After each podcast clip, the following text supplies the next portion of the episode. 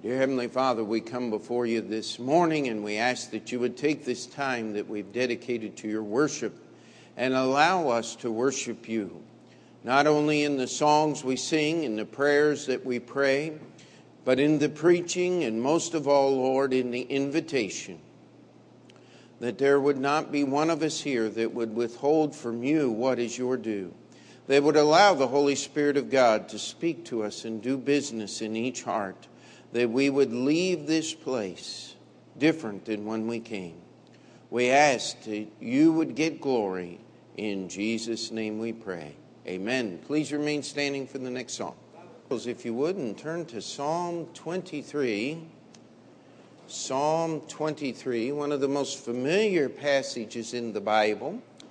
And uh, I want us to look at this psalm a little differently this morning. If you read the bulletin, it's Psalm 23 in the key of me, and uh, the, which is the way that we usually read Psalm 23. And uh, I want to challenge you this morning as we look at this psalm. Uh, I went through, counted up. There are 15 personal pronouns in six verses. Seven times the word me is used, five times my, mine once, four times the letter I is used, denoting about the psalmist, 15 personal pronouns. But I want you to also notice that the word Lord is used twice, not as a personal pronoun, but that is his title. Uh, thou is used uh, uh, three times. Thy is used twice. He, referring to the Lord, is refused, used four times, his once. And there are 12 references to God in these same verses. So when we look at it that way, it's balanced out pretty well. And I don't believe that God ever intended for us to read this psalm as we mostly do. The Lord is my shepherd. Boy, is he lucky to have me for a sheep. I shall not want because he's going to give me everything I want. I'm never going to get thin because he feeds me by green pastures. I'll never be thirsty. I'll never be uncomfortable because he's going to lead me beside the still waters. I'm never going to be tired because he restoreth my soul. I'm always going to do what right, even if I'm doing wrong, because he led me there in the first place. How many times have you heard that one? Don't blame your sin on God. Yea, though I walk through the valley of the shadow of death, I will fear no evil, for thou art with me. Thy rod and thy staff, that's the one they skip over, comfort me, because you're going to use them on somebody else. Thou preparest a table before me in the presence of mine enemies. Thou anointest my head with oil. It's just got to be good because God is good. That's the way most people read Psalm 23.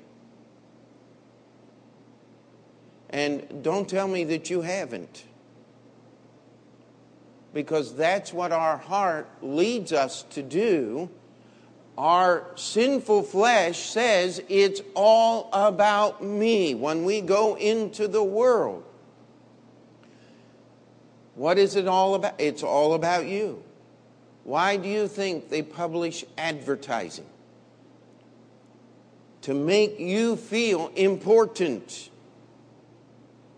Now, I don't care what kind of cologne you put on, they're not going to chase you down the road. I don't care what kind of car you drive. They're not going to be standing there just staring at you, wanting to spend time with you. Now, maybe they want to spend time with your car but not with you. We think that if we do these things and we smell this way and we wear these clothes, that people will be attracted to us, and, and there might be some truth in that. But is, do you really want people to be attracted to you just because of the clothes you wear or the things you possess? That'd be a pretty shallow relationship, would it not? I want us to take a few moments this morning and think about Psalm 23 because it's really not meant to be sung in the key of me. It's meant to be about the Savior. Let me ask you a question. Why do shepherds keep sheep?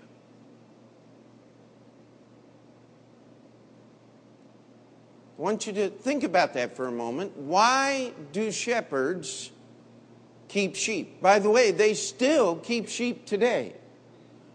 Why do they raise sheep? Why do men uh, culture them and domesticate them and breed them and take care of them? I mean, sheep need a lot of care.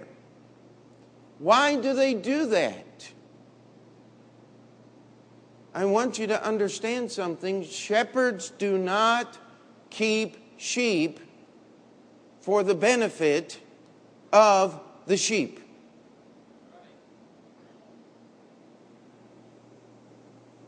Shepherds do not raise sheep just because they love sheep and they want to be around sheep and, and they want sheep to be around them and they want sheep to like them.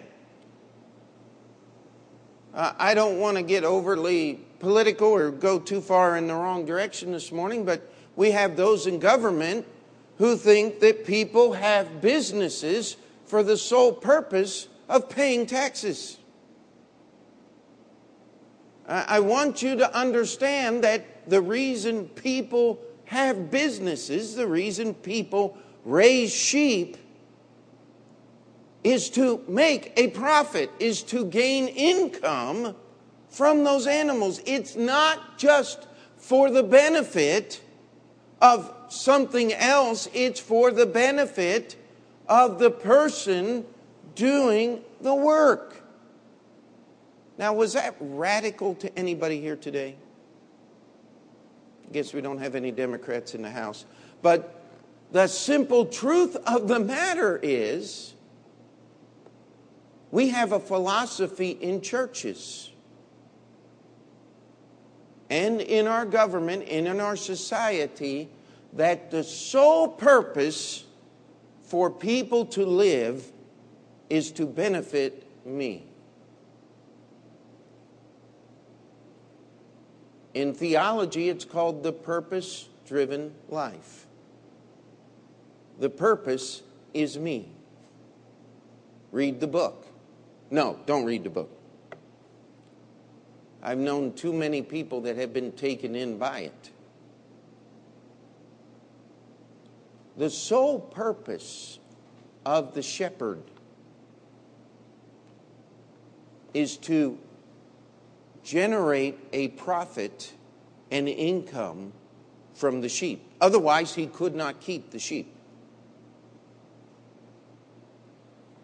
Now, sheep do very little, and the Old Testament shepherds, I am very grateful that they were not modern day sheep farmers. Because one of the principal products of the modern day sheep farmer is mutton. That is sheep meat.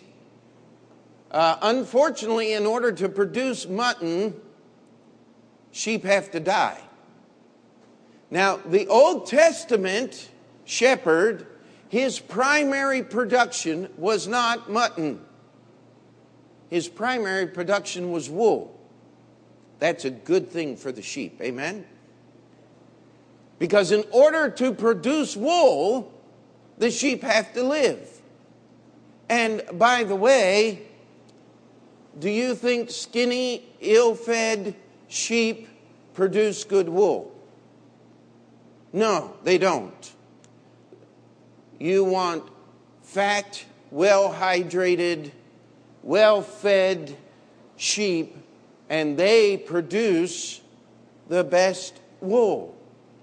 And so it is in the interest of the shepherd to take care of the sheep and to do so well because the sheep will then produce the most wool for him, and there will be a profit in this thing, and his children and he will eat without having to slaughter the sheep.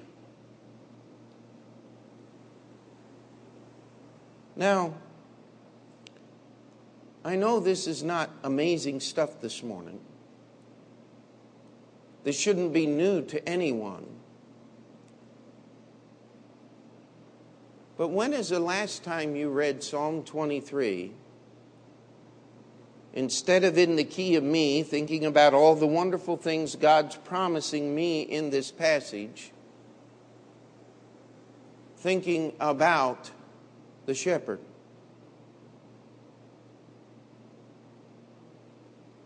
Tell you, I've preached Psalm 23, I don't know how many times.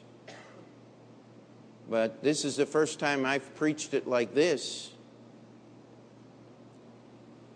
You see, the Lord is my shepherd. You know why I can make that statement with David, the psalmist? Because on August 27th, 1977, or August 28th, something like that, I stopped praying prayers. I stopped trying to be good enough to deserve salvation. And I just came to Jesus as a sinner and I asked him to save me. And you know what? He did. He transfer, transformed a dog or a pig or whatever other Bible animal you want to use those are the animals the Bible uses to picture sinners. And it's not a kind picture because in Jesus' day, Fifi didn't exist. There were not these little tiny dogs that you put, in, put on your lap and kept in your house. Dogs were scavengers. Most of the pigs were wild, even the ones that were raised by people who were non Jewish people. They they would let them scavenge out, scavenge out in the wilderness and forage for whatever they might find. And of course, somebody said a pig is one of the most efficient things. You take a bunch of garbage, pour it into the uh, feed trough, and you get uh, pork and all those wonderful things. But those were not clean animals. They're not pictured well, but when you trust Jesus as your Savior, He changes you. That's why it's called being born again. There's nothing good enough in the old you to make the new one. He's got to give you a brand new life. And I often help people who are struggling with their salvation. We uh, they say, Pastor, I'm not sure about this. I like to start at the beginning. How do you know you're born?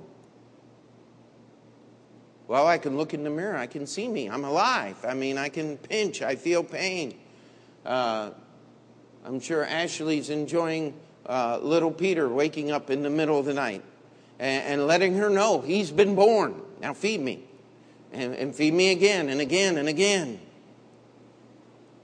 But the simple truth of the matter is, we know someone's been born because they're alive. If you're not sure that you're alive, ought you not get to a doctor really quick? Amen? You see, the Bible has the answers. I don't know I'm alive because I just feel good.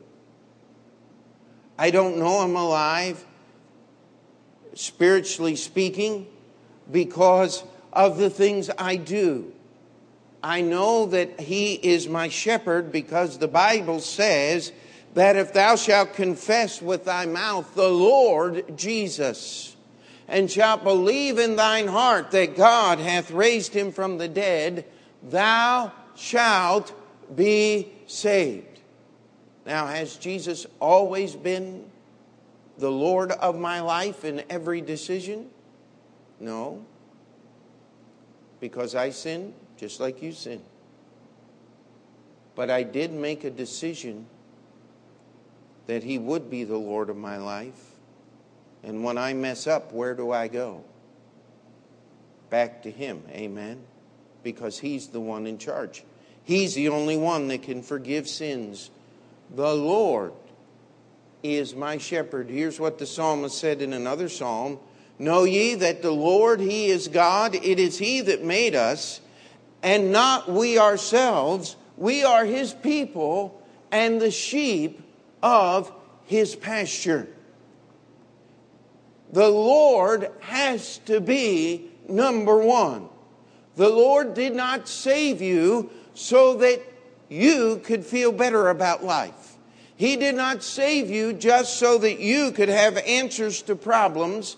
He did not save you just so that He could take care of you. He saved you for a purpose. He expects you to do some things, just like a shepherd expects sheep to do something as he keeps them. There's a picture there.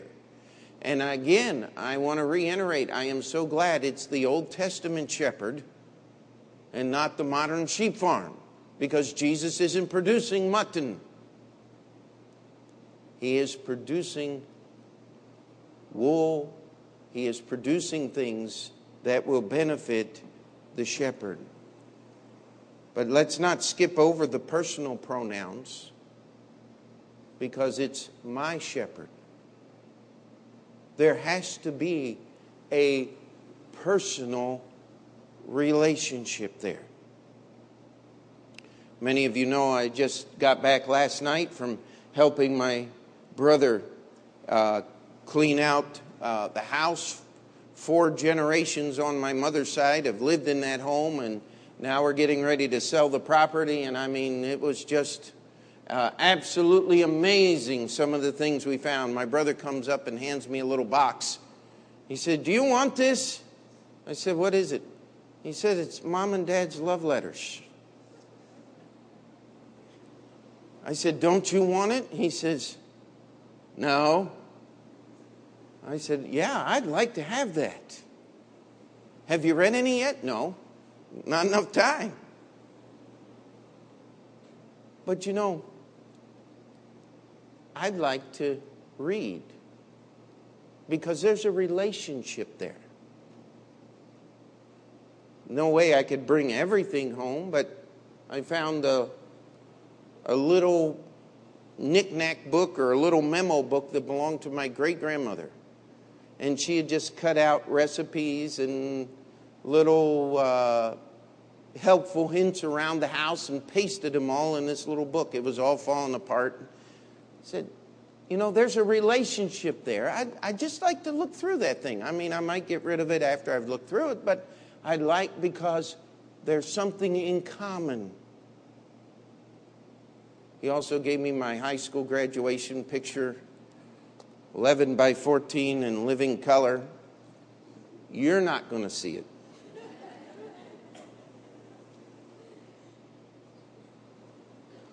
But That little word my is important, my friend.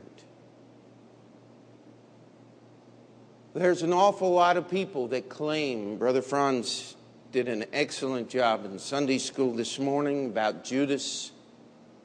Let me tell you something there's an awful lot of people who claim to be sheep, but they don't have the right shepherd. You see, the Lord is my shepherd. How can I know that it is the Lord that is my shepherd and not somebody else? Well, it's real easy. Read his book. If you're his sheep, John chapter 10, my sheep hear my voice and they follow me. Doesn't mean you're going to be perfect, but you're going to understand what's in the Bible. You're not going to listen When Sun Myung Moon says he's come to fix what Jesus failed at. You're not going to listen when the cultist and whoever else happens to come along and start preaching that you need to understand your Bible through their literature or their, uh, their booklets or through the teachings of their great leader. You're not going to believe and you're not going to listen when the idiot comes along, because that's the only proper medical term that I know of, and says you got to listen to yourself. It's already in your heart. Realize your inner giant or something like champion, that's it. Realize your inner champion. I mean, there what could be more foolish? This book tells me that the heart that beats within my body is deceitful above all things and desperately wicked. Who can know? Why should I listen to myself? Let me ask you a question. When's the last time you've been right about anything that you didn't check out in the Word of God first? Amen? Let's th- talk about this. The Lord is my shepherd. A personal relationship there means that there is responsibility on the part of the shepherd to take care of the sheep. So, why, when something goes wrong, do we try to figure out how the shepherd is going to take care of us? Here's what the psalmist said The Lord is my shepherd, I shall not want. You see, Jesus said, I am the good shepherd. The good shepherd giveth his life for the sheep. Now, let me ask you a question. I want you to think this morning, if you would. I want you to think very hard. If Jesus was willing, and he was, to lay down his life for you and I, to leave heaven's glory, to wrap himself in human flesh, to be incarnated is the word that we use. Emmanuel, God with us, to live here on this earth and to lay down his life in our place. What more? What more could you ask than what he has already done?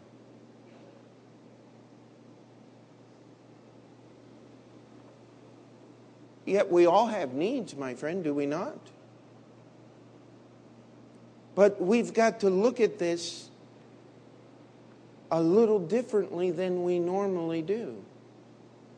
What did Paul tell the Philippian church? But my God shall supply all your need according to his riches in glory by Christ Jesus. The writer of Hebrews says, let us, therefore, let us therefore come boldly unto the throne of grace, that we may obtain mercy and find grace to help in time of need. I want you to understand something today that Jesus has already given to the utmost if he was willing to do that. What what would be asking too much of him? What more could he possibly do? And yet we look, and sometimes we feel like our shepherd's not taking care of us the way that he ought. I'll tell you what needs to be fixed. It's not the shepherd, it's the sheep. Could I hear amen or oh me on that? You see, the shepherd will take care of the sheep because he is the good shepherd. It's all about Jesus. You see, there was a church in the book of Revelation that thought they had everything they needed. And you know what Jesus said to them? Because thou sayest, I am rich and increased with goods and have need of nothing, and knowest not that thou art wretched and miserable and poor and blind and naked. And he goes on to say, I'm going to spew you out of my mouth. You make me sick. The self sufficient, having all your needs met and just living this wonderful fairy tale of a life is simply that a fairy tale.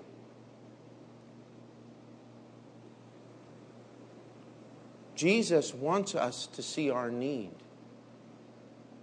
but He's already supplied it because He is the shepherd. Now, these next verses can take on a completely different context. He maketh me to lie down in green pastures. He leadeth me beside the still waters. He restoreth my soul. He leadeth me in the paths of righteousness.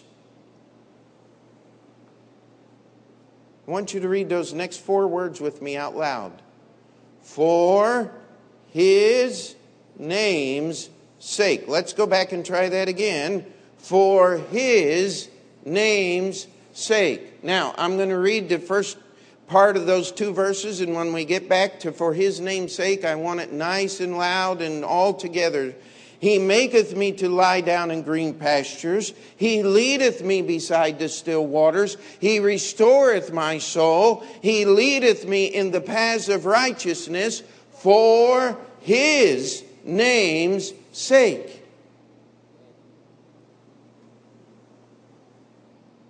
You see, I think and have thought, and I, I would trust that I'm not the only one that's ever done this, that when he talks about lying down in green pastures, it's vacation time. I'm going to get away from my work a little bit here. Well, well, let's get back to what the work of the sheep was. The work of the sheep is to grow. Isn't that true? Is to produce a woolly coat. You see, when it talks about these green pastures that he maketh me lie down in, there's a reason for that. He wants me to eat good food spiritually so I'll grow and produce what I ought to produce.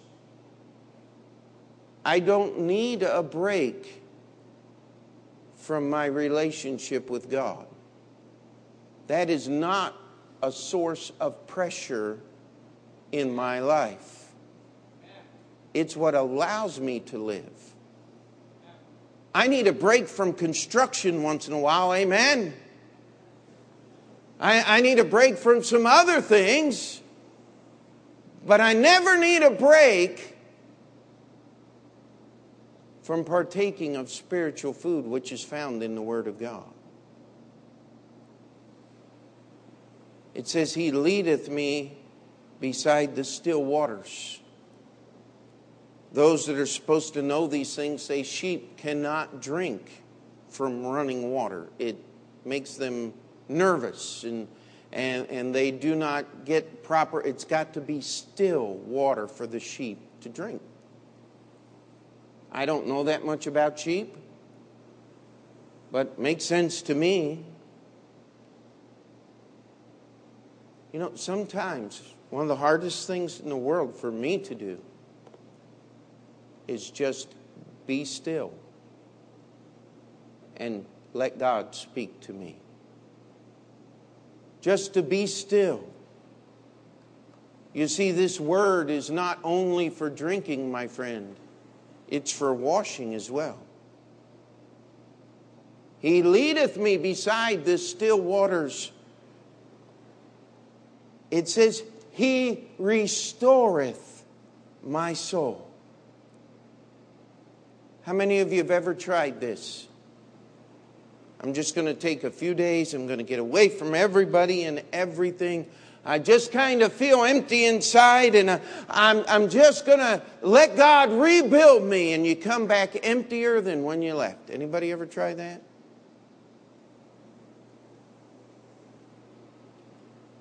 It's because you're taking a break from the wrong things. Sometimes God uses adversity to restore our souls. James chapter 1. You see, this is what we mean when we talk about the Bible as its own commentary. How is he going to restore my soul? He's got to build it up. How does that happen? Sometimes it happens through tribulation. Sometimes it's through adversity. But if I will follow him, he's going to lead me in the paths of righteousness, paths of righteousness. But I've got to understand something. I am not walking in the paths of righteousness so I can tell you what a good life I have. I am not walking in the paths of righteousness just because I'm going to benefit from walking in those paths. I am walking in the paths of righteousness so that there can be something that will bring glory and honor to His name through the path that I walk through this life because I'm a sheep. I'm supposed to produce that which sheep produce. And Jesus tells me that what sheep are his sheep produce is glory to his name. What is the last thing that happened in your life that God said that someone else could say only God could have accomplished that in your life? God is good because of what I see happening in your life. You see, he maketh me to lie down in green pastures. He leadeth me beside the still waters. He restoreth my soul. He leadeth me in the paths of righteousness for his name's sake. I mean, we use the word Christian today. Outside the United States, the word Christian typically means you're not Islam, you're not Hindu, you're not a member of any of the other world's great religions, and you're not doing weird little things in the jungle with uh, whatever, worshiping the devils and all of that stuff. You, you loosely use the Bible. Well, I, I want to challenge you today Mormons are not Christians. Jehovah's Witnesses are not Christians. The Church of Christ are not Christians, especially the Church of Christ of New York City. That is one of the most bizarre organizations that has ever been known to mankind. And if you don't know what I'm talking about, just say, Thank you, Lord. Let me tell you, not everybody that calls themselves a Christian is a Christian. But he says, He leads us, He does these things. He maketh me to lie down, He leadeth me beside the still waters, He restoreth my soul, He leadeth me in the paths of righteousness for His name's sake.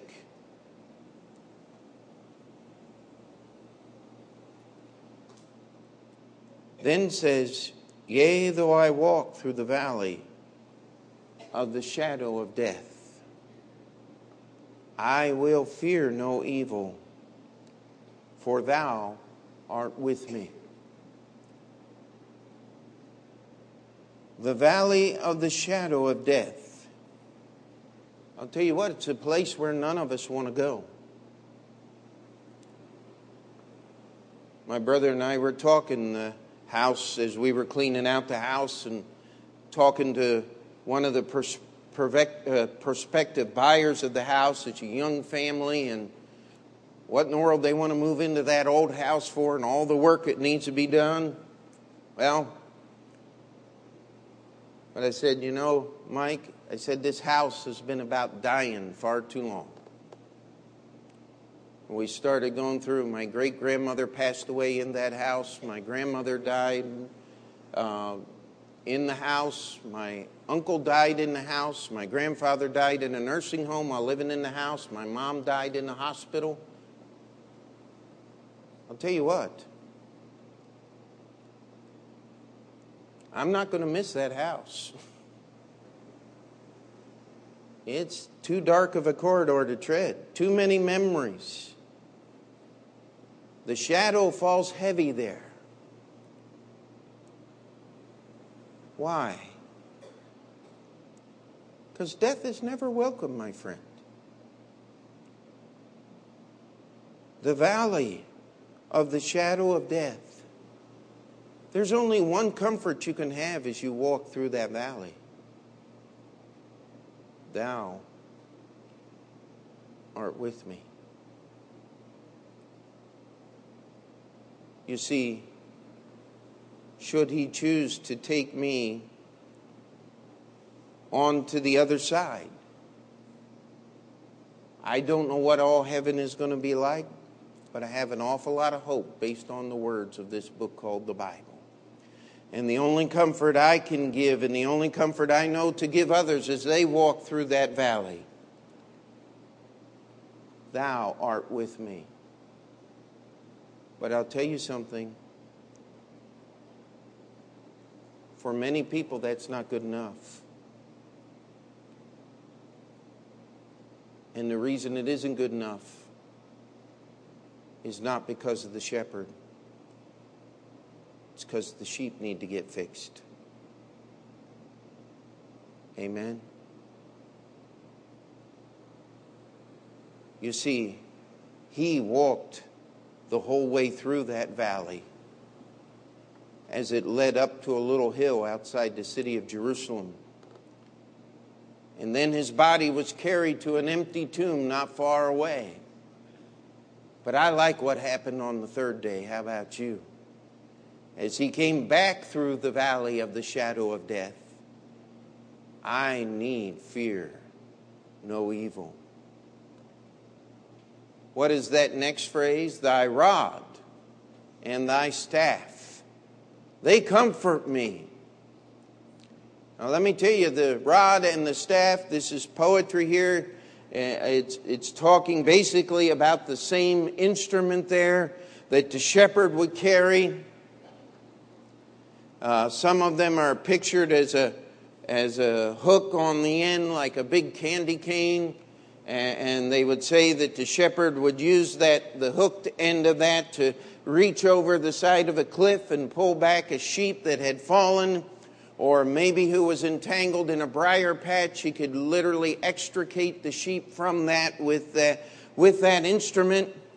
But uh, let a snake get anywhere near the sheep.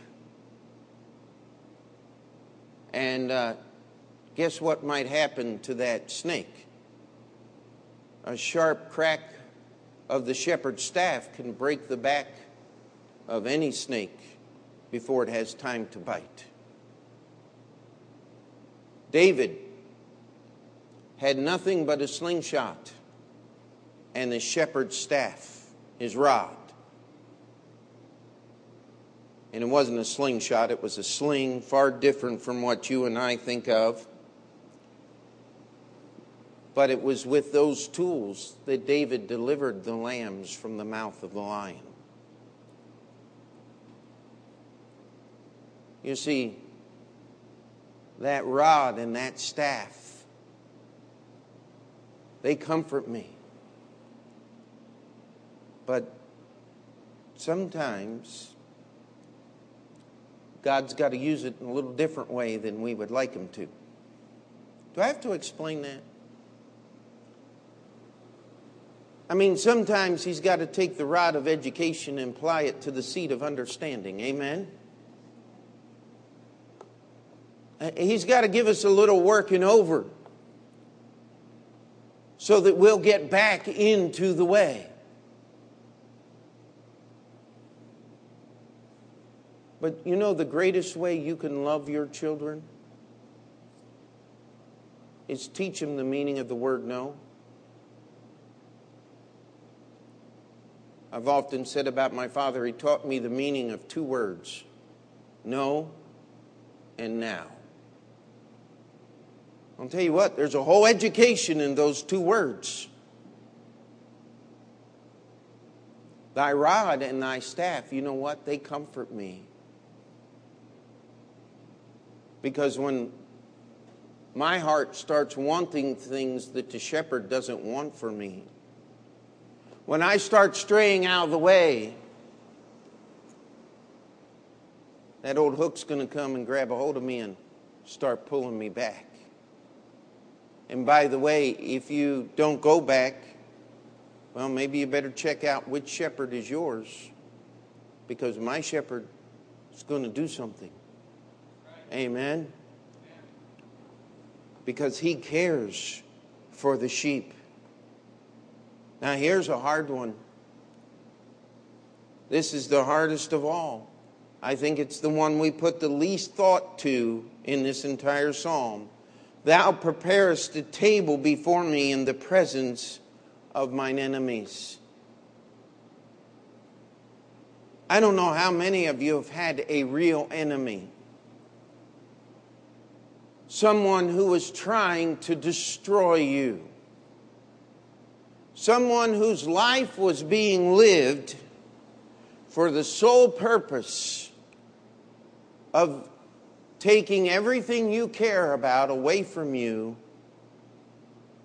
and making your life miserable. David had some enemies. Let me tell you. One of his greatest enemy, probably the most dangerous enemy that David fi- faced. Somebody say, "Oh, it had to be Goliath." No. Wasn't Goliath. How many know who Ahithophel was? It wasn't Absalom, David's own son.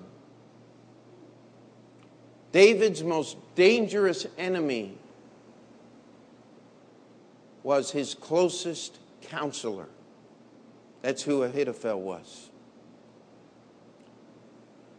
Ahithophel picked up on Absalom's rebellion.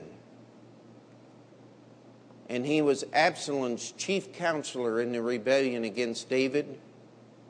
And if Absalom had had enough sense to listen to Ahithophel, David would have died.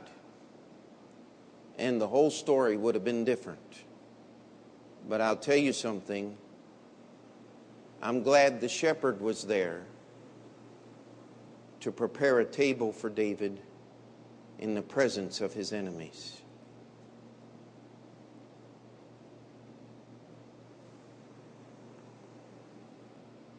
You see,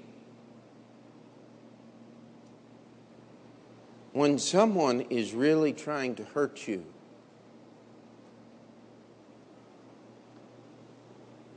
do you feel like eating?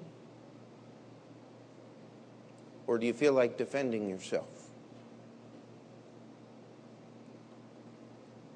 I mean, if somebody was outside these doors banging on them with clubs and axes and guns, coming in trying to kill us, as happens in certain parts of the world, let me tell you, just because people meet in the name of Jesus, do you think you'd be able to sit calmly down and enjoy a nice meal?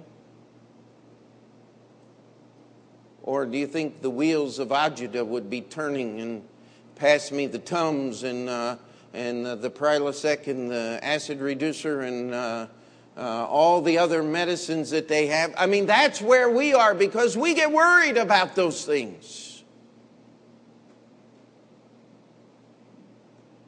He said, Thou preparest a table before me in the presence of mine enemies. Do you know what that means?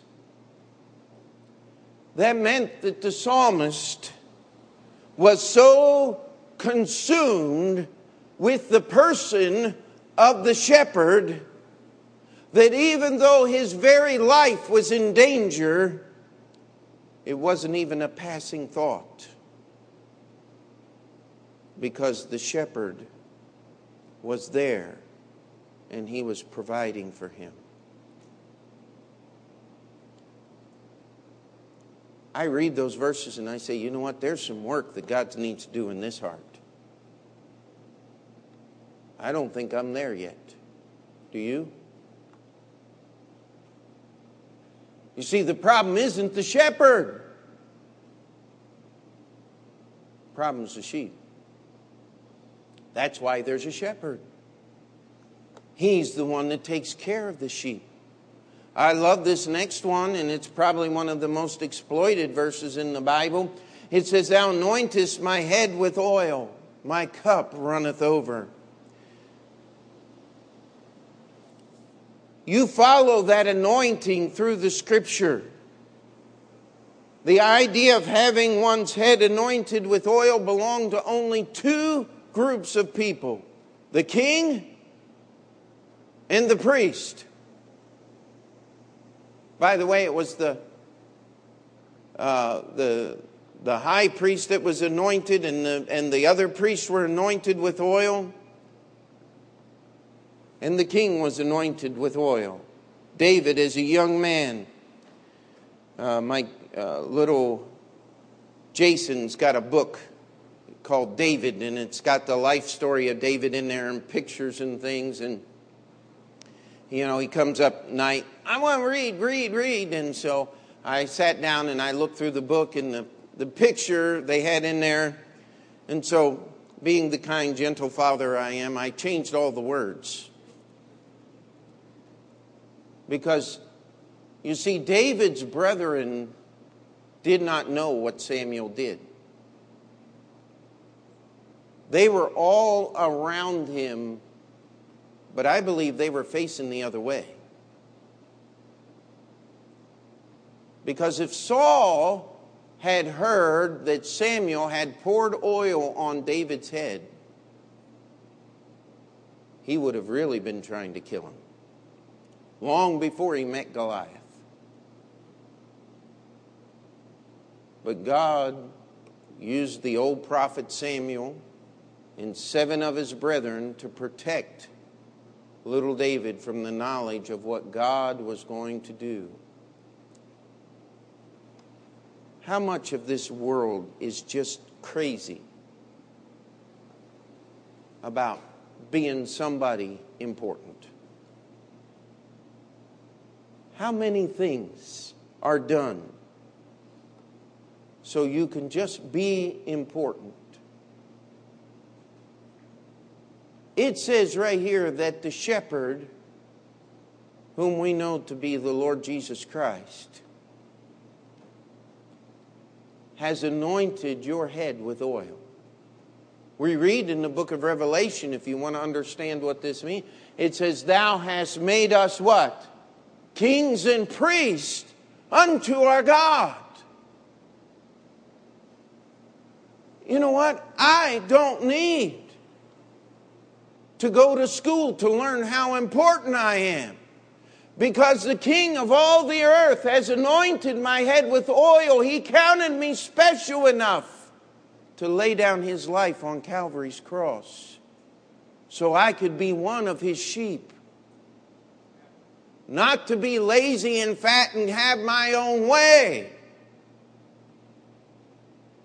but to produce glory that is worthy of his name. You see, this psalm is not about you. It's not about me. It's about Jesus.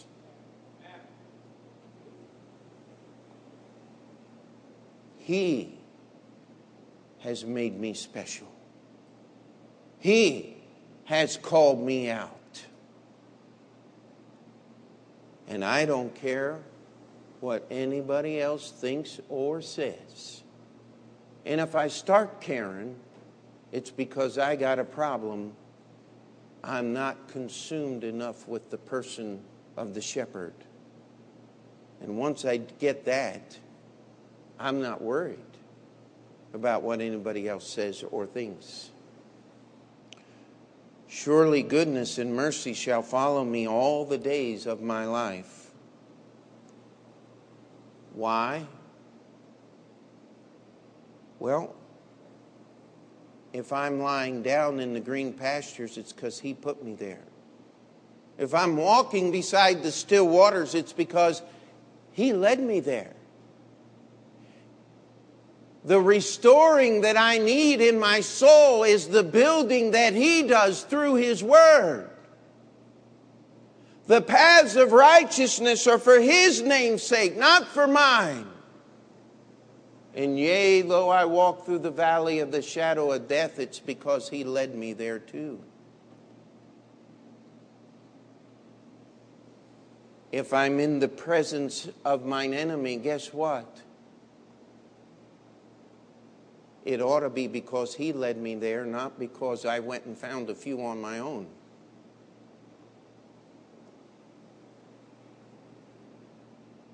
You see, surely goodness and mercy shall follow me all the days of my life because I am walking at the direction of the shepherd.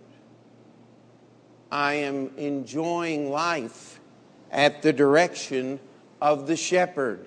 I am telling fear to go away at the direction of the shepherd.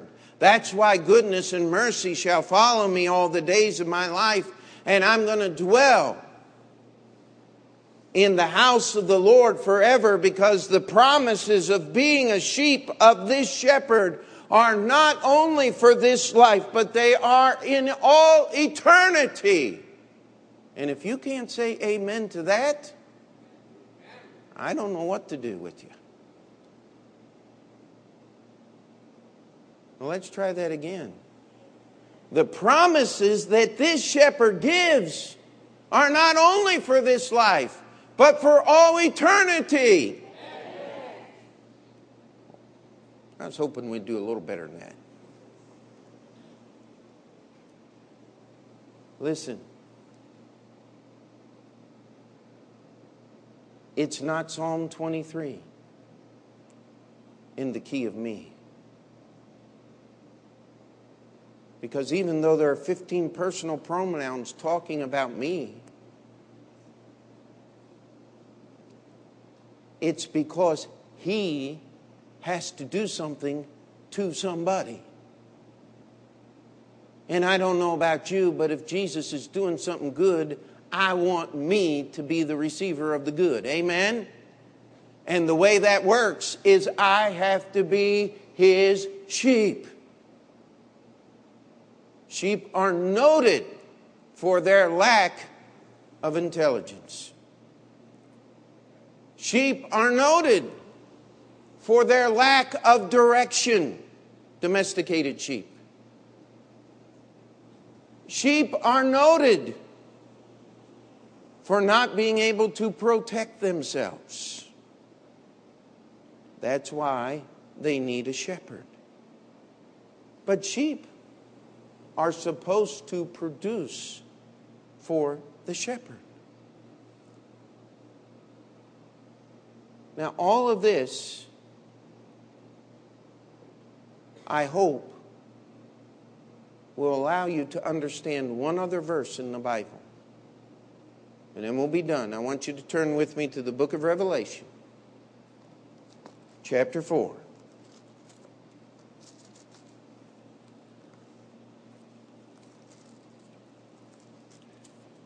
When I preach through the book of Revelation, I get to this verse, and I always get people just looking a little askance and looking a little weird and saying, Really, Pastor, what's that verse mean? And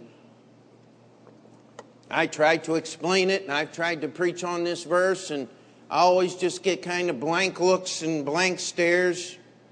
But let's read this verse together. Thou art worthy, O Lord, to receive glory and honor and power for thou hast created all things, and for thy pleasure they are and were created. Thou art worthy, O Lord, to receive glory and honor and power, for thou hast created all things, and for thy pleasure they are and were created. The Lord is my shepherd. I shall not want. Because he's worthy, because he created us for his pleasure. Those green pastures may not be green to you, but they're what you need to grow and produce for him. Those still waters may be a little scary to you, but they're what you need so that you can walk in the paths of righteousness for his name's sake. No one seeks the valley of the shadow of death. But if he's there, it doesn't matter. No one wants to be attacked by enemies. But if he's there,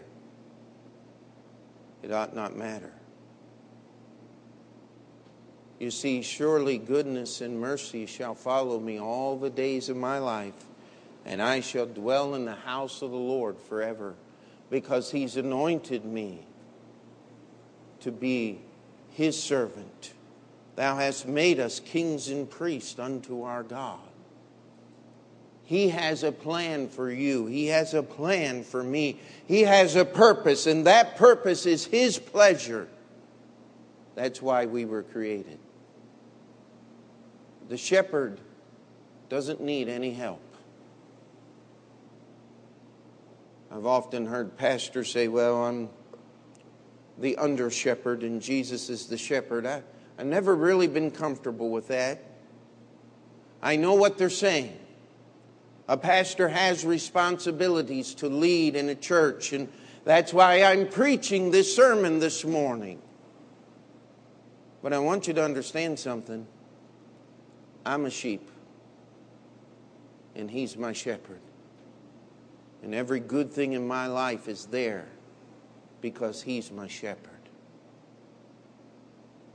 And if there's anything I could pray anything I could desire for every person in this auditorium is to be a sheep that belongs to the shepherd, which is the Lord Jesus Christ. That happens when you get saved. Let me just share one other thing with you this morning. And please, don't talk to, this is a story about my youngest daughter, Esther. And so I'm going to ask you not to talk to her about the story. You understand why? Several years ago, she came in and she was just sobbing, and, and uh, Julia brought her to me and she said, Daddy, I need to be saved. And we went through the plan of salvation, and she prayed a prayer. What was it, about a month ago, six weeks ago? Something in that neighborhood. She comes back, and I'm not sure I'm saved. I, I don't remember. And we begin that process of helping her weed through her own little thoughts and finally, just last week, she came to the conclusion that she had never been saved. She got saved. And there's been a change. But I want to tell you something. That process could not have occurred in her little life even though she's in a preacher's home, if she weren't in church every service. Those little ones may look like they're not paying attention, but they're getting things. You see, God made the church to help you get over you so that you can simply, as that little child, put your faith and trust in Jesus Christ. And then you can know He's your shepherd. And He'll take care of you because He's the good shepherd. And when you allow your heart to start wanting, well, He's got the rod and the staff to bring us back in the way. That's a comfort to know that no really does mean no. And that now really does mean now, not just a few minutes from now. Amen? You see, it's all about the shepherd. Because once you become one of his sheep, you'll do what he wants you to do. And all God's people said, Let's pray. Heavenly Father, we come before you this morning, and, and Lord, I just ask once again that the Holy Spirit would have freedom to touch hearts. Lord, I do not know every person in this auditorium well enough to know what's going on in their heart. But you do. Lord, you know those who are not of your sheep because they've never trusted you as their Savior.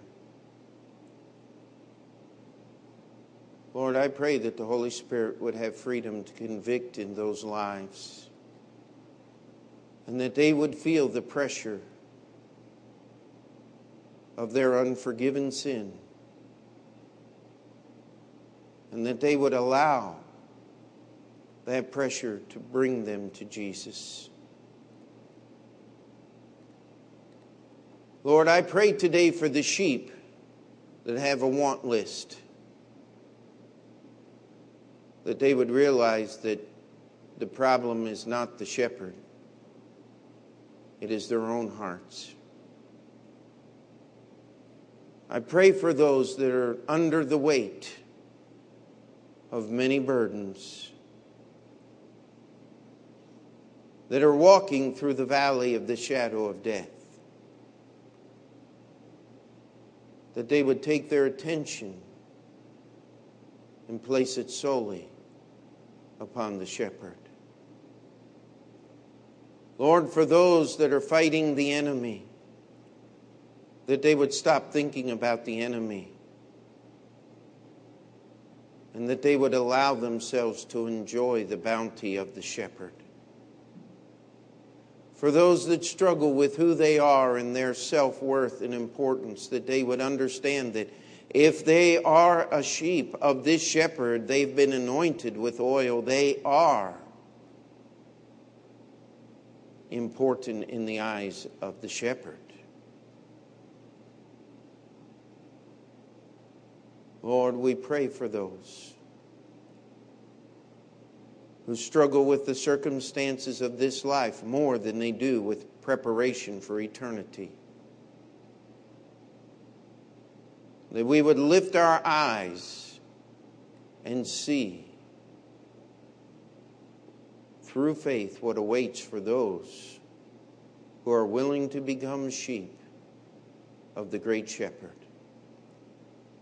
and that we would willingly place ourselves at your disposal because we were created for your pleasure. And Lord, that we would bring pleasure to you. Lord, I pray you'd open the eyes of our understanding that we may live this simple psalm. And not once would we allow our thoughts to go to me, but we would sing this psalm in honor and glory to the shepherd. It's in Jesus' name we pray. Amen. Let's stand together. The hymn of invitation 508. It is His power. It is He that has to work. If you need to come and pray, just lay the hymn books down and come on. Would you live for Jesus?